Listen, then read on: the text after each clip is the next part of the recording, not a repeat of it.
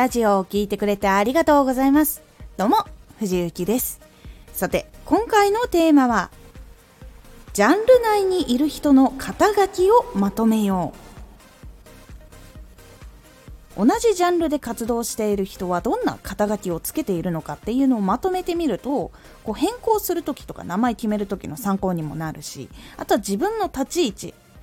こういう人たちはこういう立ち位置の人が多いんだなじゃあ自分はどうしようかなっていう分布図みたいなのを作る時も役に立ったりします。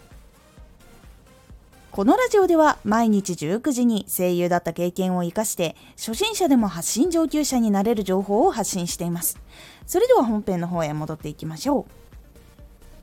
う。同じジャンル内でどのような肩書きが多いのかどのように立ち位置を変えて活動しているのかっていうのを知ることが自分の肩書きの調整をしたりとか完成させる上でとかあと活動を始める時に大事になっていきます。ではどうやってその相手の肩書きっていうのを調べていくのかっていうとまず自分が活動しているジャンル内のラジオの人の肩書きを徹底的に調べていくんですがまず1つ目よくあるのは名前の横に書いてある場合。で他には概要欄とか説明欄に書いてある場合。で最後はラジオを聞いた時に受ける印象。をまとめていくのがいいかと思います。場合によっては肩書き決めないで活動している方っていうのもいらっしゃるのでその時はラジオをこう何本か聞いてそこから受ける印象から肩書きを自分で作ってみるっていうのが結構良かったりします。でまずはこの3つのポイントから肩書きをひたすらこう書き写していく。で活動をしていてどれくらいこう人気なのかとか活動長いのかっていうのも一緒にこうメモで付け加えつつ肩書きをいっぱい調べていくっていうのがまず第一段階です。こう10人とかだと結構偏ってしまうので結構今は増えてると思うので50から100は調べておいた方がいいかなと思います。で発信している人どうやって見つけようって思った時は自分がこう活動しているジャンルのそのトップページのところから探すのが結構いいかなと思います。こう更新をされた時にこうどんどんどんどん追加されていくその最新のラジオが出るところと人気のところがあると思うのでそこをうまく活用して多くのラジオの人たちの肩書きっていうのを知っていくようにしてみてください。で一番最初はもう本当に肩書きを調べて書く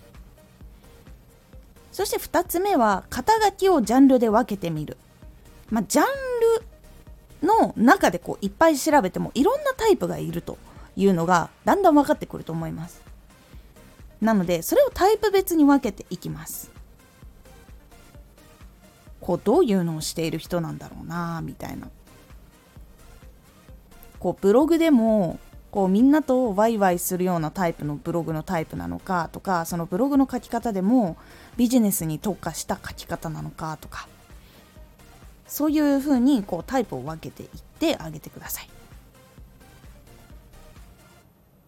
でそうするとどこのタイプが多くてどこのタイプが少ないのかっていうのが結構分かります。そして3つ目人気の人が多いところはどこか調べるこれはもう人気配信者の肩書きでこの人人気欄に載ってるとかこの人視聴回数が多いとかこういろんな情報を調べてこの人はよく聞かれている人だっていうのが分かったらそれを情報に載っけておくとどういう人がどのタイプに集まってるのかっていうのが分かりやすくなるのでこう平等的にこうどのタイプのところにもトップの人がいるのかそれともか一つのタイプのところに人気な人っていうのが集まっているのかでそのジャンルの中でリスナーの人たちの需要っていうのが結構分かりやすくなります。なのでタイプにこう分けてその後に人気の方たちはどこにいるのかっていうのを調べるっていうのが大事になります。そうするとこう自分のジャンル内でのどういう人たちがどういうふうに配置してるのかっていうのがなんとなくわかると思うのでそこで自分はどの立ち位置で活動しようかっていうのを考えていきます。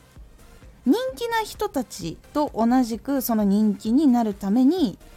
ジャンルを絞っていきたいっていうのであればその人気になるためにはどういうことをしていくのが必要なのかってどういう努力が増えていくのか。それでもやっぱり人気な方になりたいっていうんだったらその人気の人たちのことを徹底して調べてでどのジャンルでどういうふうにやっていこうっていう作戦を立てる必要が出てくるし逆にその自分の独自のラジオっていうものを作ってそのそこに刺さった人たちだけが集まるようなところにしたいっていうやり方ももちろんあります。これはもちろんあの人それぞれなので人気になりたいっていう人とその独自のこうコミュニティみたいなのを作りたいってなっていくとやり方が全く変わっていくのでそこでどうしようかなっていうのをしっかり考えるとこの肩書きも人気になる人たちの特徴を生かしていかなきゃいけないのかそれとも